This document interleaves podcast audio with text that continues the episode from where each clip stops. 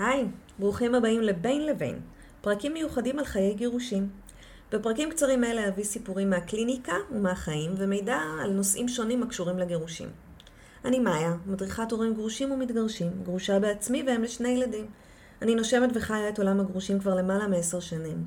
הפודקאסט הזה מביא את הקול של הגרושים, את העולם שלהם, על כל המורכבויות והיתרונות. אני אשמח אם תדרגו את הפודקאסט באפליקציות השונות, כדי שיותר מאזינים יוכלו ליהנות ממנו. אז פתיח, ומתחילים.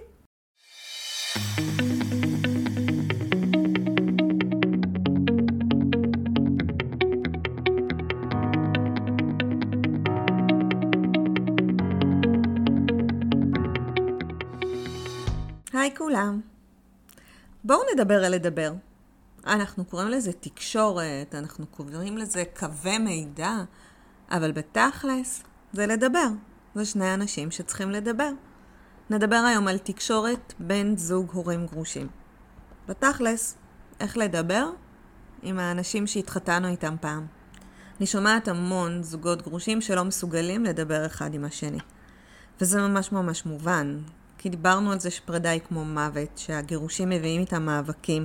ויש גירושים שנגמרים ב- בלחיצת יד ובכיף, ויש כאלה שנגמרים בתביעות הדדיות, בהוצאות לפועל, ועוברים דברים מאוד מאוד קשים. אבל האמת היא שאיך שלא נסתכל על זה מעכשיו, משהו שהיא תרצה עבורך, לרוב יבוא על חשבון בן הזוג או הצד השני. אתם נאבקים על משאבים שפעם היו משותפים ועכשיו הם מתחלקים בשניים. אנחנו נאבקים על כסף ורכוש, על הילדים, על הזמן איתם, על צורת החינוך, מה לקנות להם, מה לא, לפעמים גם על תשומת הלב שלהם ועל את מי הם יאהבו יותר. על המשפחה המורחבת, ממשיכים להיות בקשר עם האנשים שליוו אותנו שנים או שעכשיו מתנתקים. במובן מסוים זה לא רק המשפחה הקרובה שמתפרקת, זה גם הקשר בין ההורים שלנו והאחים שלנו. וזה מאבק שמביא איתו עוצמה רגשית מטורפת. רק תפתחו עיתון או תקראו בחדשות כמה ממקרי הרצח בתוך המשפחה הם בעצם על רקע של גירושים או רצון להיפרד. כמה צווי הרחקה ניתנים, כמה תלונות ותלונות שווא, ותבינו את העצימות של הרגשות בתוך התהליך הזה. זה נוגע לנו במקומות הכי אישיים שלנו, בביטחון העצמי. דחייה היא חוויה מאוד מאוד קשה. זה מעליב. זה פוגע לנו בתחושת השייכות, בהגדרה העצמית. עשרים שנה הייתי אשתו של, מי אני עכשיו? זה מנפץ את האמונות שלנו, שהתחתנו ונהיה לעד לנצח. את החלומות והתקוות, זה משאיר אותנו חסרי אונים. זה מפחיד אותנו. זה מרחיק אותנו מאנשים. זה משפיע על המצב הבריאותי שלנו, על המצב הנפשי. זה מתסכל. כל מה שהגענו אליו עד עכשיו נחתך עכשיו לחצי. אנחנו חוזרים אחורה, לפחות כלכלית. זה מעמיד אותנו אחד מול השני, במאבק עד לניצחון. וזה קשה. זה מעלה קנאה. עם מי היא? עם מי הוא יוצא עכשיו? מי תופס את המקום שלי? אנחנו נמצאים במצב מלחמה. תוסיפו לזה שאת אחת התקופות הכי קשות בחיים שלנו, תקופות שתמיד עברנו עם החבר הכי טוב שלנו, עכשיו אנחנו צריכים לעבור את הכל בלעדיו. יש תחושה של נשארנו לבד, יש תחושת כישלון, וכשהעוצמות כל כך גבוהות, אנחנו עושים מעשים שלא תמיד היו אופייניים לנו. יוצא מאיתנו צעד מאוד מאוד קשה ולפעמים אפילו רע. אני עוצרת שנייה ומסייגת. לא כל הגירושים כאלה. יש גירושים שנעשים בטוב ובהסכמה, יש כאלה שנשארים בקשר וממשיכים לעשות חגים וארוחות שישי ביחד, אבל יש כאלה שגם לא. שנעשים בהזמנות של משטרה, בהשלכת אחד הצדדים למעצר, ביקורים במרכז קשר וניכור הורי. איך אמר טולסטוי? כל משפחה אומללה, אומללה בדרכה. כשיש כל כך הרבה רגשות שמעורבים, וכשהרגשות האלה מגיעים בעוצמה כל כך גבוהה, קשה מאוד להתמודד. אנחנו נכנסים לשדה קרב. אנחנו נלחמים על מי צודק, למי מגיע. אנחנו רוצים להעניש. לפעמים אנחנו יוצאים למלחמת חורמה, לקחת כל מה שאפשר, להישאר עם כל המשאבים ביד שלי, בלי לראות ממטר. חלק מעורכי הדין השתמשו בכעס וברגשות האלה כדי להחמיר את המאבק, לנקוט באסטרטגיות שיפגעו אנושות בצד השני. זה משחק סכום אפס, אחד מנצח ואחד מפסיד. ובמקרים האלה, אתם יודעים, אף אחד לא באמת מנצח. כי את מי ניצחתם? את ההורה של הילדים שלכם? את הילדים שלכם? את האדם שבחרתם לחלוק איתו את חייכם? זה באמת ניצחון. הבעיה היא שכשאנחנו בתוך כל התהליך הזה, בתוך העלבון עם האגו הפצוע, אנחנו לא רואים את זה.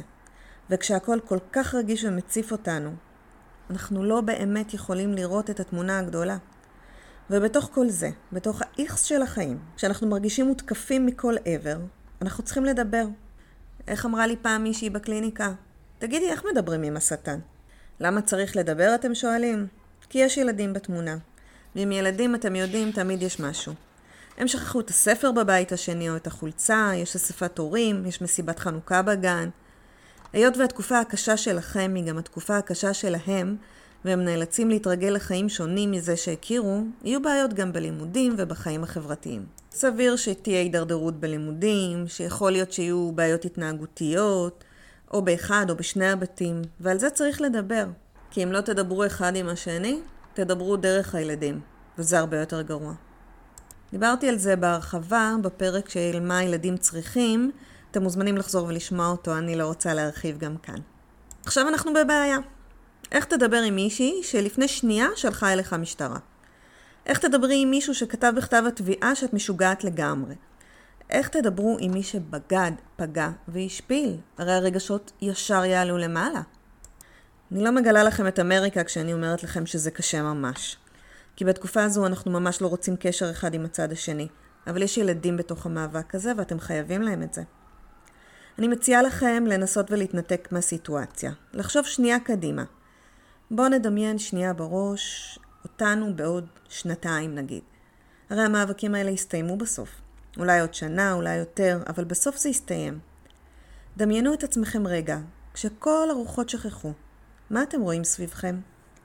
יש לכם חברים? יש לכם חיים מאושרים? הילדים בריאים בנפשם? הם מסתגלים? אם תמשיכו בדרך הזאת, סביר להניח שמה שתראו זה יהיה חורבות. הכל יהיה הרוס, קשרים, משפחה, עבודה, ילדים. תחשבו על הילדים לרגע.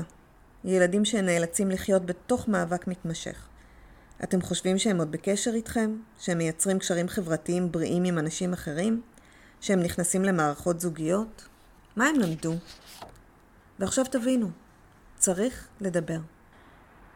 נסו לעשות הפרדה בין המאבק הקשה מול האויב המושבע שלכם ובין שיתוף פעולה ענייני עם ההורה השני של הילדים שלי.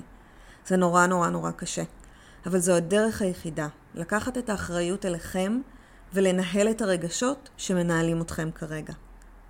נסו לפתוח קבוצת וואטסאפ, קבוצה ייעודית להעברת הודעות בלבד.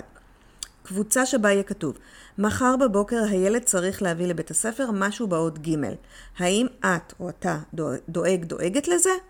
התשובה שמותר לענות במקרה הזה היא כן או לא. ענייני.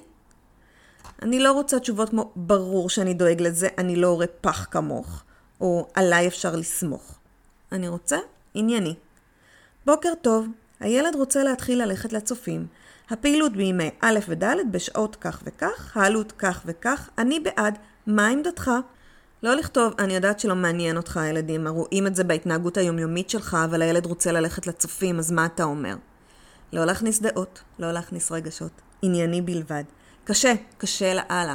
אחד הדברים שאפשר לעשות זה לכתוב את ההודעה על דף, לקרוא אותה, ואז להחליט אם כותבים אותה בוואטסאפ. אבל להשאיר את השיח ענייני. כי כמו שדיברתי כבר בפרק הקודם, לזה שלא מדברים יש נזקים מאוד מאוד חמורים. והנזקים העיקריים וכמעט הבלעדיים הם לילדים שלכם. לילדים האלה שאתם כל כך אוהבים. אז נגיד שהצלחתי לשכנע אתכם והבנתם שאתם צריכים לפתוח איזושהי תקשורת עם בן הזוג השני. איך עושים את זה?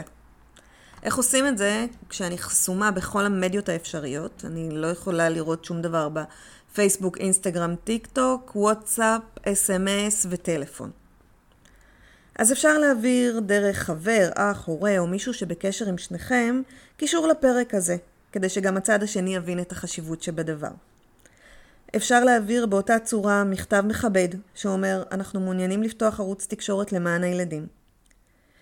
אני אצרף בתיאור אה, קישור למדריך שלי, איך לדבר כשאי אפשר לדבר, זה מדריך חינמי שיש באתר שלי. אולי תיקחו משם כמה רעיונות, נסו להתנהל, להגיע להסכמות לפי המדריך הזה. הדרך הרביעית היא לפנות לאיש מקצוע שיעזור לכם לבסס תקשורת הורית, שיתווך ביניכם. אני לא מתכוונת לפסיכולוג שיעשה לכם איזשהו טיפול זוגי או פסיכולוגי, אלא משהו באמת מאוד ענייני כמו גישור, כמו הדרכת הורים. מישהו שישב איתכם בחדר ויוכל לייצג את הצד של הילדים. יוכל ללמד אתכם איך לדבר עניינית ואיך לנהל את הרגשות האלה. כי בואו, טיפול פסיכולוגי, סגירה, כל דבר אחר, אתם תצטרכו לעשות בעצמכם בשבילכם, בשביל החיים שלכם. פה אנחנו מדברים על לפתוח קו תקשורת, זה הכל. יש לכם עוד רעיונות, או שאתם מצאתם דרך מאוד יצירתית לדבר עם הצד השני, אתם מוזמנים לכתוב לי בפרטי, בפייסבוק, במסנג'ר, בוואטסאפ, איך שתרצו. אני אשמח מאוד לשמוע את דעתכם על הפרקים, ואם יש משהו שתרצו לדבר או להגיד, גם. אז ביי בינתיים. עד כאן הפרק שלנו להיום. אני אשמח לשמוע מה חשבתם עליו. שתפו אותי בוואטסאפ האישי או בדף הפייסבוק החיים הסודיים של הגרושים. אם יש לכם שאלות, או שאתם רוצים לדבר איתי, אם אתם רוצים להגיב על משהו ששמעתם בפרק, או שאתם רוצים לספר סיפור משלכם, אתם יותר ממוזמנים לוואטסאפ הפרטי שלי. קישור לוואטסאפ מצורף לתיאור הפודקאסט בפלטפורמה שבה אתם אה, שומעים את הפודקאסט.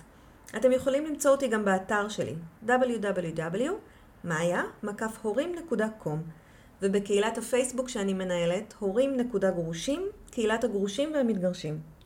באתר ובקבוצה תוכלו ליהנות מתכנים בנושא גירושים והורות לילדים, וכן מידע על ליווי אישי וסדנאות מיוחדות להורים מתגרשים וגרושים טריים. מחכה לכם שם.